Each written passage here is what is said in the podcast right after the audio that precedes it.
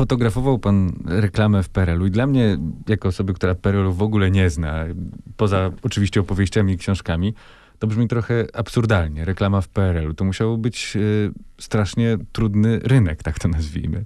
No, przede wszystkim żaden produkt w Polsce nie wymagał reklamy, bo go nie było. Puste były sklepy. Ta reklama dotyczyła głównie przedsiębiorstw czy państwowych, które no, walczyło o to, żeby jednak eksportować swoje wyroby. I takim wyrobem był na przykład Fiat czy Polonez. Lot, instytucja międzynarodowa, no więc namawiano ludzi z całego świata, żeby latali jednak lotem, a nie Air France'em z Paryża do Polski, prawda? Na przykład. Jak się wtedy zdobywało takie zlecenia?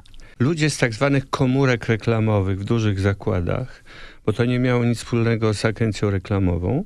Ludzie, którzy nie byli wykształceni w tym kierunku, ale oni byli odpowiedzialni za coś, co się teraz nazywa PR-em,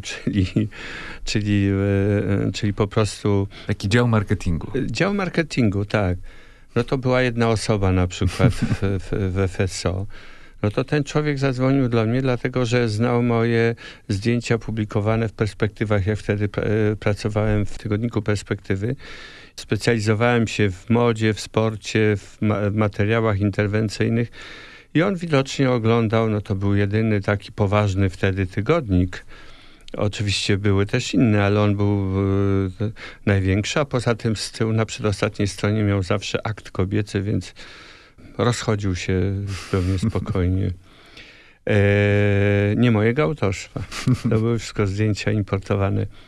No w każdym razie ten człowiek doszedł do wniosku, że ja będę najlepszym fotografem do zlecenia, które było wyjątkowe, bo zlecenie polegało na tym, że daje mi ci absolutnie wolną rękę, ale nie wolno ci pokazać samochodu z zewnątrz, ponieważ ten samochód jest produkowany w niezmienionej formie od 6 czy tam 7 lat. Aha, czyli to było tak, że to było zlecenie, żeby samochodu nie pokazać. Tak, oczywiście.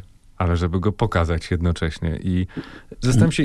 Nigdzie na świecie nie mogło być odwrotnie. Żeby przyszedł fotograf i powiedział tak, słuchajcie, jest nowy tam model Fiata, jak chcę go tak sfotografować, żeby go nie było widać. No właśnie, byłem przekonany, że to właśnie było w zupełnie odwrotną stronę. I zastanawiam się, jak sprzedał pan ten pomysł. Ale widzę, że to od drugiej strony wyszło. Od drugiej strony. Ja się bardzo uradowałem oczywiście, bo mogłem w ten sposób pokazać Polskę taką surrealistyczną. Zawsze o tym marzyłem, a pokazanie takiej Polski na wystawie to jest bardzo mały krąg, że tak powiem, oglądających. Natomiast ten kalendarz, mi się wydaje, że to były ogromne nakłady mimo wszystko.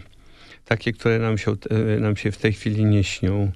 Pamiętam, zrobiłem kartki pocztowe z dziećmi dla KW, no to tam był nakład 1 milion pocztówek na przykład. Po prostu nie było żadnych tantiemów.